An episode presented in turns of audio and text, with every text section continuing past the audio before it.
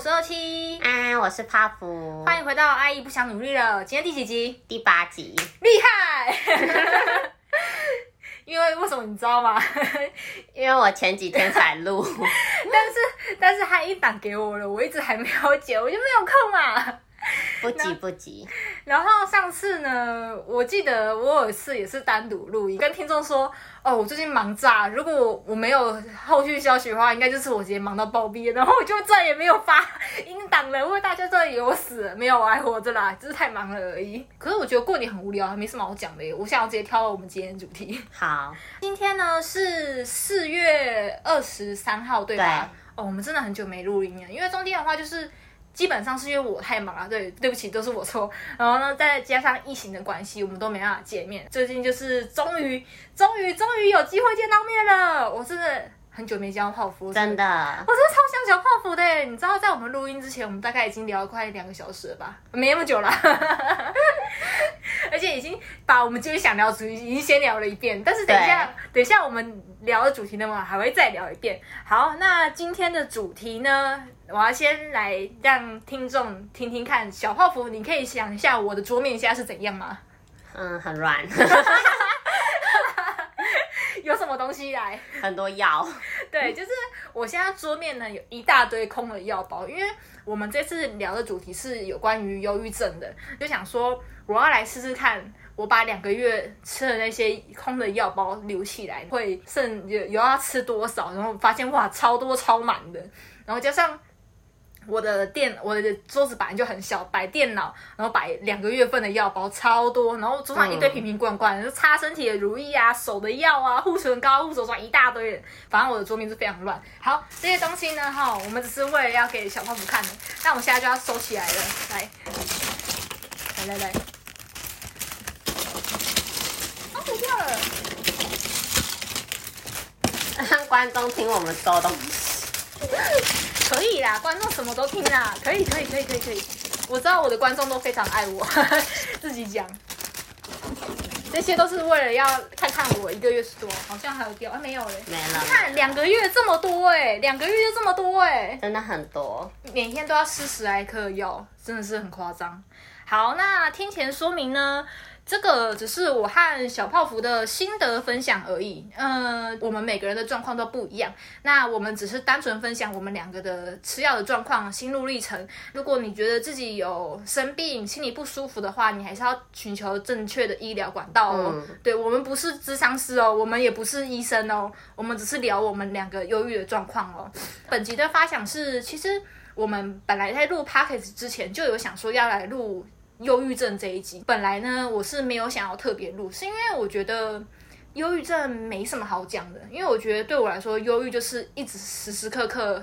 那个一天五十八个小时 都在自己的身旁，然后每天然后都要吃十来克药，我觉得这已经是日常了，就是没什么好讲的。而且我很怕别人会觉得说，哦，忧郁症，所以我对你应该讲话要特别小心，还是干嘛的？可是我觉得不是，就是忧郁症它就是一个文明病，伴随着大家左右，所以没什么就是特别要给他一个特别的关注，所以呢，他就渐渐的也变变没有变得那么重要，所以呢。我就想说，应该可以差不多分享一下了吧。嗯，再加上我身旁的朋友其实还蛮多，因为我身旁蛮多创作者，我不晓得是创创作者的内心比较细腻还是怎样。反正我身旁有很多人都是也有在吃药的状况，加上最近呢、啊，可能疫情的关系啊，大家工作不是很顺利，生活不是很顺利。我发现有很多朋友陆陆续续就是身体状况变得严重，或者是开始吃药了。嗯、呃，变严重的话，呃，就是照医师的做嘛。那有些人是刚开始吃药，有一点不知所措，然后我都会尽我所能的去鼓励我的朋友。嗯，对，这一集就是我想要录这集的原因，就是想要跟大家分享看看我们两个就是在忧郁这段路上的经验啊。对，没错，我们两个现在都还没好，对，我们都还没好，所以呢，我的话可能不一定有用，因为我刚才说的只是分享我们的状况，但正是因为还没好，所以我们感同身受，可以跟大家分享我们的状况。希望我的朋友们有听到这个 Podcast 人听到可以稍微好过一些。如果想要跟我聊天的话，我其实都非常的欢迎。嗯、对，大家都欢迎来找我聊。虽然我自己的身心状况没有说是完全好，但是如果可以跟我讲话，让你比较稍微开心、比较舒坦一点的话，有人理解的话，我也会感到非常开心的。嗯，好，那小黄蜂，你要补充开头的吗？补充吗？嗯，我觉得你都讲到重点了，而且还讲讲到不止脚本上了，我觉得已经废话非常多了。对，因为我是个话痨，加上我们脚本写的有点多，如果真的录太长的话，我一样会分成上下集，但是我也会同样上传的。我们聊天这个部分呢，我会分成几大个原因跟大家一起来探讨。好，那我们就从第一个主题开始。哎，第一个主题已经讲完了，我们刚开始发香。但是第二个主题是何时开始吃药的？那我先说，我吃药已经大概五六年了。嗯、是以前我还在烘焙业工作的时候，那时候我远在苗栗头份，然后就是一个人住在外面，白天上班回家关到自己房间里。我也不晓得是压力还是环境带给我的，就是情绪上的。不舒服，反正那时候就是每天就是回家就是一直哭，然后一直很焦虑不安，然后觉得有点崩溃，就是不想活，想自杀，真的有那种念头发生。后来我觉得不行，我真的要去吃药，我真的要去看身心科，因为我真的会疯掉。然后我就去看了心身身心科，然后当然是那时候可能状况还没那么严重，或者是我自己又适应了，所以那时候有停了停药停了一段时间。但是呢，在大概三四年前，就是我我我到 K 公司上班的时候，因为那边。上班压力实在太大了，加上那时候我写文受挫，受挫一件非常非常大的事情，嗯、然后让我整个就是忧郁荡到谷底。那写文受挫这件事情呢，以后我一定会讲，因为我觉得这个是个超大的瓜，我觉得讲完我就会演上。但是我觉得这件事情现在讲还不是时候。关于 K 公司的待遇，大家可以回去之前听我们录的第五集。嗯，好，小包不怕你了。嗯，我是大学毕业的时候。然后那时候实习压力很大嘛，有出现一些症状。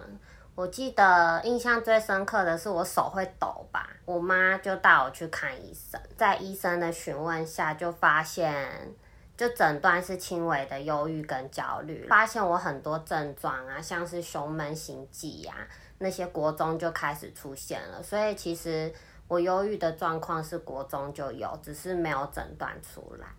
我自己也有停药过，就觉得比较好了，就停药。但是我也同样是在 K 公司压力太大，然后又再回去找医生。哎、欸，K 公司给我们的伤害真的不少。对。可是我觉得还是还是讲那句，我不后悔，因为因为 K 公司我跟小泡不认识，所以我不后悔。而且我觉得就是每个人都有自己经过的路，就是有。过去的我们才造就现在的我们。那你们可能会觉得二期很正向，二期做很多事，二期干嘛？没有，我以前也过得很惨。但是因为正正因我过去那么惨，所以我才更确定我现在要做什么。嗯，对。还有你刚才讲到那个手抖的症状，其实我也会。我觉得，嗯，其实我本身就很容易手抖。嗯。然后呢，我觉得吃药之后又变得更抖，就是我可能只是拿一个瓶子，然后这样点药这样。就是超级抖，然后我的我现在的工作不是要看显微镜，然后插针插线，很做到很精密的工作吗？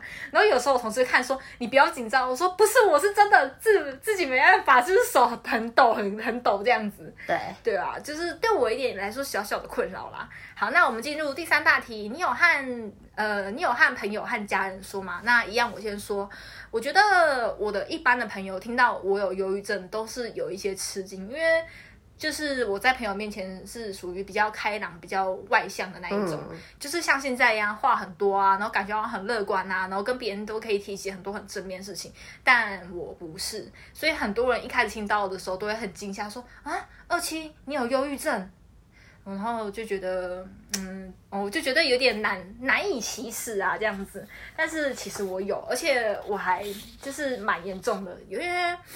我常常就是呃，比如说今天很开心跟小泡芙聊天，或者昨天跟朋友聊天很很开心，但可是他们一走门门一关，然后我就开始哭了，而且是暴风式的哭泣。我大概我这两三年来，我应该已经有两年没断过吧，就是坚持每日哭泣这件事情，我坚持了两年哦。嗯，对，就其实我心里就是很容易大起大落啦，我。没有特别提起的原因，是因为我很在乎，就是喜欢我的人，因为我的朋友他们都对我很好，嗯、所以我不太想要让他们担心，所以我一开始是没讲的。直到 K 公司发现呢，就是 K 公司压力很大，然后到文圈那件事情。影响我真的很深很深的时候，我先告诉我我人生中最重要的两位好朋友，就是高高和百合。嗯，对，一个是我国中同学，一个是我高中同学。但是我们到出社会这么久，我们都还有在联络。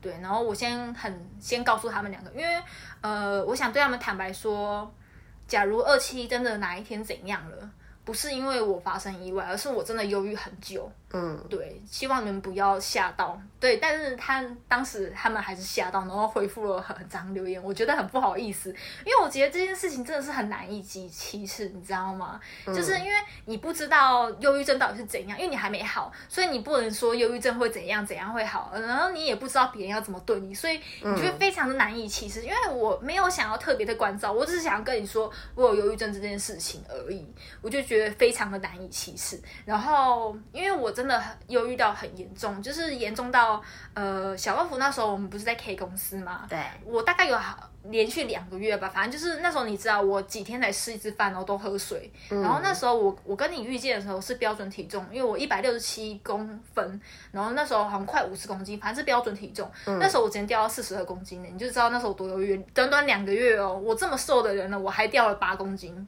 嗯，就那时候行尸走肉呢，我的脸又是比较呃，我皮肤又是比较苍白的人脸的话，就看起来很沧桑。你可以跟听众讲一下，我当时看起来有多么落魄吗？就是常看到你都觉得很憔悴，就是一副快要晕倒的样子，就会很担心你有没有吃饭睡觉。那我告诉你，我没有吃饭，我也没有睡觉。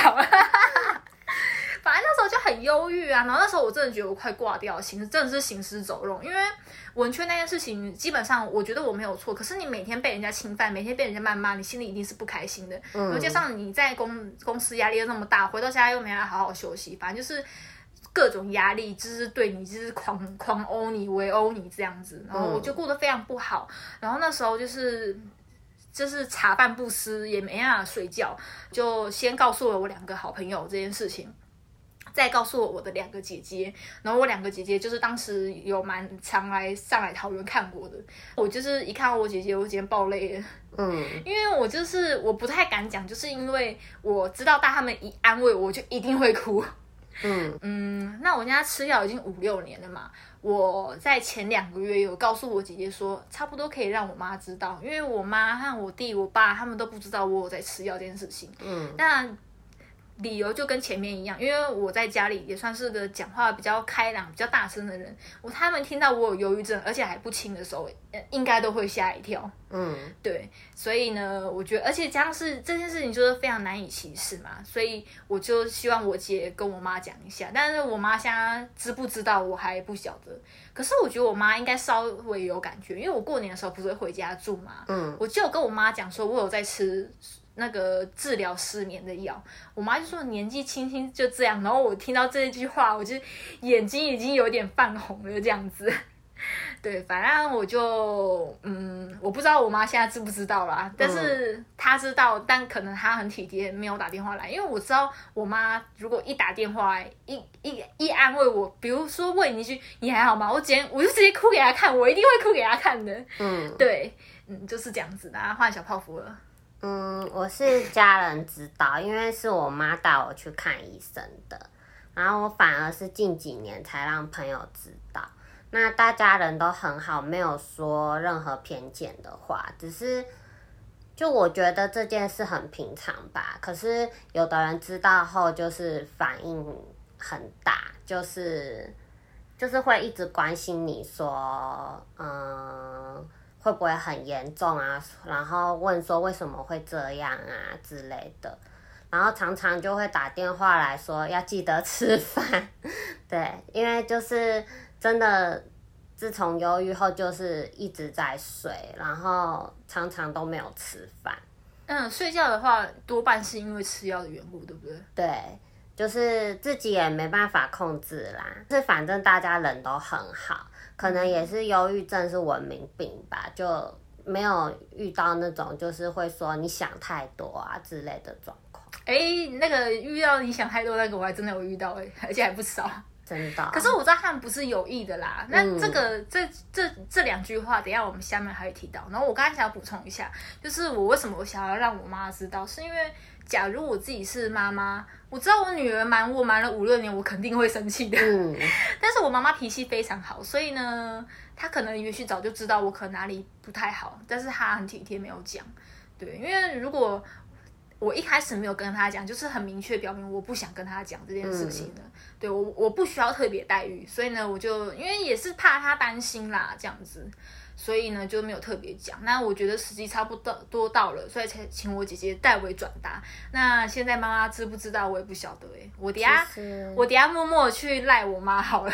嗯。然后这件事情后续我再 po 在铺浪上面好了。其实你妈妈应该心疼会大于责怪吧？就是你没讲这件事，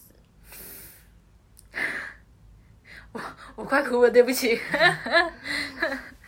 好，那就是我觉得心疼大于责怪哦。嗯嗯，我觉得不用太不用太担心，没关系，因为我觉得我我不知道我自己是轻症还是重症啊。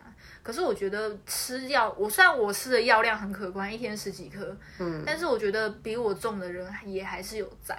那我觉得他们都有办法熬过来了，我为什么没办法？就是别人别人吃那么重，都已经那么不舒服了，那我轻症，我是不是应该要再更勇敢一点去面对这样子？嗯，对，这是我我最近走来的心路历程啊。对，但是这只是我的看法，大家不要拿。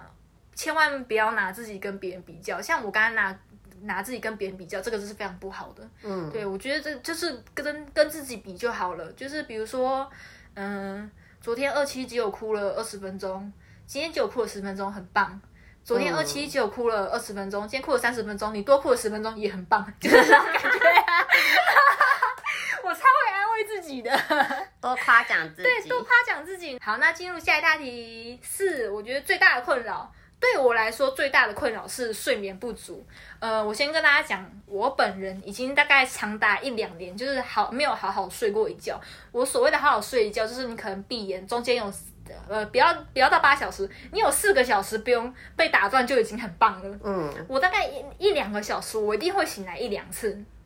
所以呢，我大概平均睡六个小时吧，我可能中间会醒来四五次，而且我只要有，有稍微一个风吹草动，我就会醒来。我觉得睡觉睡眠不足这件事，这件对我来说已经是非非常难熬的事情了。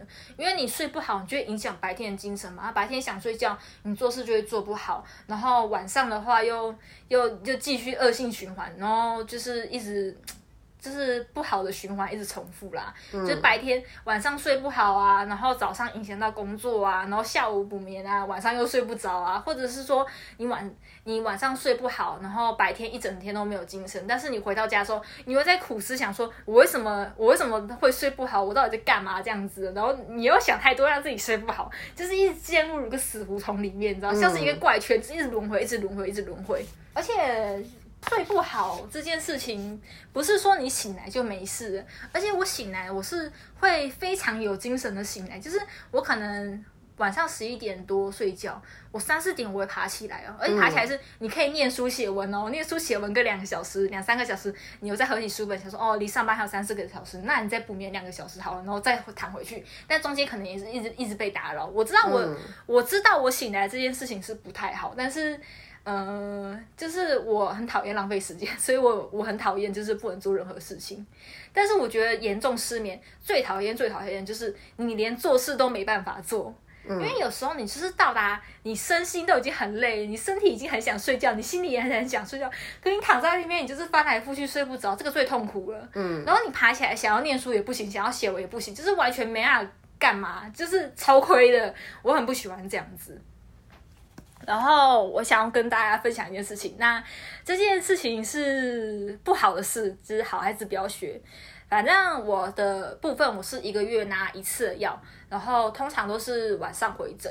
但有一次就是那一个月我真的太忙了，我有连续两个礼拜没有吃，哎，连续一个礼拜没有吃睡前的药。嗯，我睡前的药其实吃蛮多的，就是会吃到四五颗那一种的。我早上的，我早上还有晚上的药都没有停哦，反正就是晚上的药没了。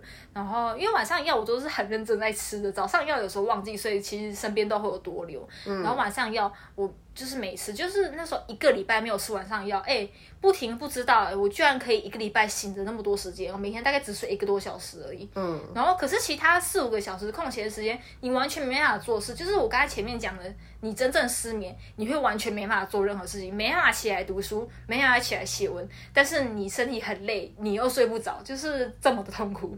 对对对，就经过那次以后，我就是很就是很乖乖的回诊，反正。对我而言，睡前的药真的是非常的重要。然后还有一件事情，我就不说是谁讲的。总之呢，那个人对我的失眠日常表示说：“呃，那你就下班的时候找两个公车站下车就好啦。”他的意思是说：“呃，你多运动就好了。”嗯，对，我其实我觉得这个是还蛮扯的，就是我没有生气，就当下说：“哦，好，我谢谢你，我知道的样子。”但是我觉得。真正的失眠不是这么简单。嗯，他的你知道他的建议就很像是你的网络线坏掉了，呃，应该说他的建议是。嗯，你的网络坏掉了，没办法连上网，然后重新开机，重新插过那个机器，然后重新换过网络线都没有用。然后你打去客服说你没办法上网的时候，他跟你讲重新开机那种基本的道理是一样的。嗯，对，我觉得真的失眠不是那么好解决，因为我觉得各种解决失眠的方法我们都用过了，什么运动啊、听音乐啊、闻酒精啊、做展示操，哦，那些太基本了，那些我们通通做过，就是因为通通做过，所以才真的没有用。这失眠就是这样的痛苦。好，换小泡芙。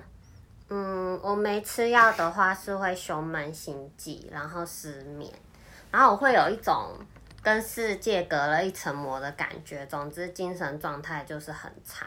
不知道你会不会像有的人，好像胃也会不舒服吧？我不会，我反而是因为有吃药，然后那个药有用，反而心情很好，我就会，哎，也不是说心情很好，就是心情起伏没那么大，反而让我有食欲。嗯，对，那你说。然后吃药后就开始嗜睡跟倦怠，就是会一整天躺在床上不吃不喝，什么事都不做。就我看我的药代写副作用就是会嗜睡倦怠，但是上网查就是忧郁的人有些本身就有这个症状，所以其实有有时候也不清楚是副作用还是忧郁导致的。总之吃不吃药都蛮不好的。呃，我觉得还是要吃药啦。嗯，而且我觉得想睡觉，基本上应该是让你多休息吧。嗯，因为总比让你醒着胡思乱想还来说，睡觉会的确是个比较好的选择。因为我去智商，智商是说我这是报复性睡眠，就是以前睡太少。因为以前都失眠嘛，哎、欸，我也是哎、欸，对，然后或是工作压力太大，所以现在你一吃药，他就让你就是补回来这样。哎、欸，我也会报复性睡眠，我平常我平常都睡很少，就是我平常大概都睡大概六小时以内。嗯，可是大家都觉得二七好像没有休息，没有，我假日我也报复性睡眠。你知道我的小小缺心是我刚才有跟小泡芙讲，我说我小小缺心就是因为我睡前要吃四五颗的安眠药嘛。嗯，对，然后可是呢，到礼拜五或礼拜六。就是隔天不用上班的时候，我会多吃一颗，因为会让你比较好入睡。因为我吃睡前的药吃很重，然后也吃很多颗，也吃很多年了。然后其实现在到现在没有比较没有那么有用。可是我会跟医生说不要再加药，因为我真的很怕我早上起不来。嗯嗯。对啊，所以呢，我现在日常的小确幸就是周末的时候多吃一颗安眠药。对对，这是我现在日常的小确幸。然后啊，你刚才讲什么副作用？我忘记了。哦，你说你会胸胸闷心悸哦？就没吃药的话？哦，我没吃药也会，我没吃药比你还夸张。我没吃药的话，就是呃，我没吃药的话就是头痛、头晕、想吐，而且还会拉肚子，超夸张，还会拉肚子。嗯，我我只要药效没有衔接上的话，我就直接拉肚子，而且药效其实会。发挥的没有那么快，就是你可能吃这次药，你可能你可能吃早上药，你可能晚上才那个药效才才会起来，嗯、就是等你感到身体已经不舒服的时候，你再吃其实已经来不及了，嗯、所以你就会熬过那个很痛苦的那样的时间，就是你忘记你吃药，但是你的身体会直接把你暴揍，暴揍一顿，揍到你揍到告诉你说你不能忘记吃药，所以每次想一想到我就是我每次那个就是很像。我觉得症状有一点像晕车，嗯、就是晕车感那种不舒服的感觉，所以呢，我就是会定期乖乖的吃药这样子。嗯，对。好，那进入下一个题目，第五，我容易惶恐和焦虑，然后心情大起大落。好，刚刚前面有讲说大家。这样讲好像觉得我是一个很开朗的人嘛，嗯，但其实我其实心情起非常的大，就是我现在看好像很开心跟你来讲这些事情，然后如同我刚才讲的，可能等下小泡芙一走或是什么事情，我看到我看到什么难过的事情，我就马上爆泪，而且大爆哭的那一种，然后哭到你隔天眼睛都肿起来，双眼皮变单眼皮那种夸张的那种程度，嗯，对吧？然后。我自己的症状是偏忧郁，但是我觉得最近有一点点焦虑，而且我的焦虑的情况很夸张，我就是焦虑到为什么一碗牛肉面我吃不完，或者是洗面乳牌子我换了一个牌子，我很焦虑，就是小到这种事情。然后像最近啊，我我的公司就是因为最近这几天。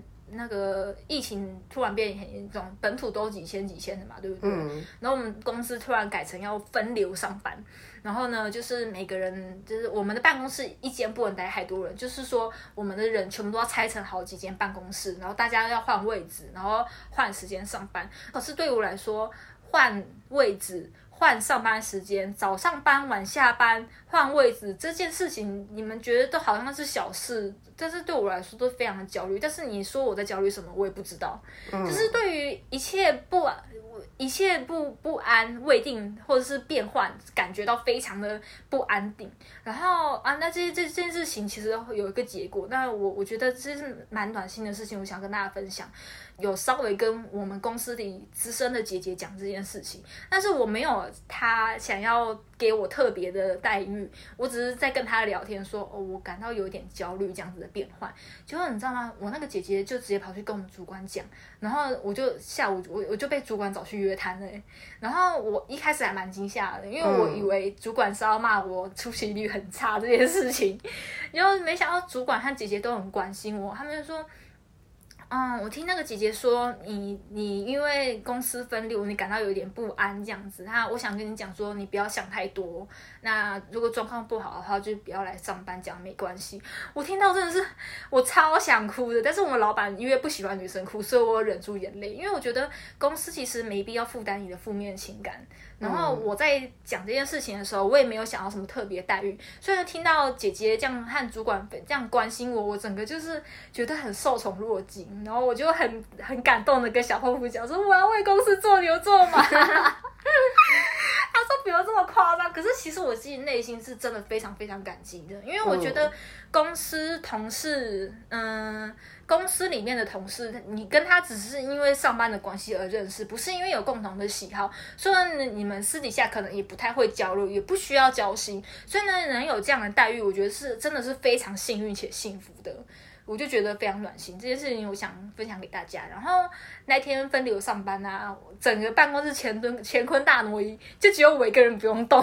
嗯，我不知道是因为我讲这件事，还是因为没有轮到我。可能下礼拜轮到我要换位置了吧。反正我们是轮流换位置啊。反正我就觉得好好，大家对我这这么好，我有点不好意思。而且更扯的是，我觉得讲出来他们就会想骂我。就是我不是说我我不用换位置吗？嗯，大家换我不换这件事情，我也会感到很焦虑。是觉得忧郁症的人很难很难搞，对，就是这么难搞。我就是这么焦焦虑。另外的。比较忧郁的方面，就是我不晓得是因为我是创作者，还是本人的个性干嘛。反正我本人就是还蛮容易多想的。但是我觉得多想其实好事，因为我觉得写文很是很需要多多方的考量，比如说哪里的。构图构构构构图讲构图也算吗？反正我觉得呃写文你在想象那个画面是很重要的。嗯，从哪一方开始讲？从远方，从近方，或者是身体的温度，或者是外在的变化，我觉得那些都是写文很很需要思量的。我觉得多想其实是好事情啦，但是你知道多想的后果就是你会觉得。啊，写到最后我没有做好，我是不是没有做好这件事情？或者是刚刚我讲那件事情啊，我呃公司的姐姐会不会觉得我很烦？他们会觉得我很没用这样子，然后就开始 就开始陷入我刚才讲的死胡同里面，然后就觉得哦，我这个我这个没用的家伙，我做不好了这样子，完了，我是太崩溃了。然后还有哦，对啊，还有有件事情，你可能现在看到本那个脚脚脚本才知道，就是我刚才有说我的眼泪真的是没办法控制，就是你现在看我都还好，可是其实我独自一人在家的时候，我是经常超级泪崩的那一种。嗯，呃，我的卫生纸都用很快，大概。一包两三天就可以用完了，因为我一直擦鼻涕、擦眼泪这样子。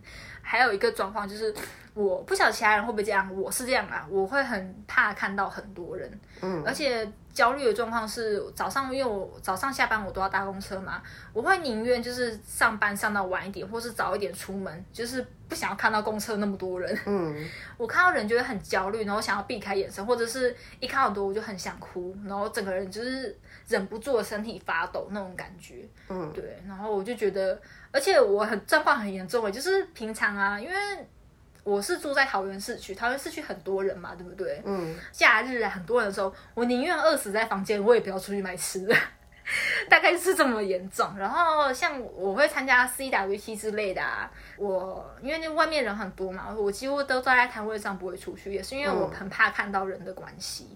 对，我翻下一页，东西啊。哎，这边你没写，对啊，你有要补充的吗？没有，其实我我也是会心情大起大落，就是可能一天，就比如说你早上可能心情还很好，结果晚上就开始很忧郁、很焦虑，就是一天中会有很多种心情。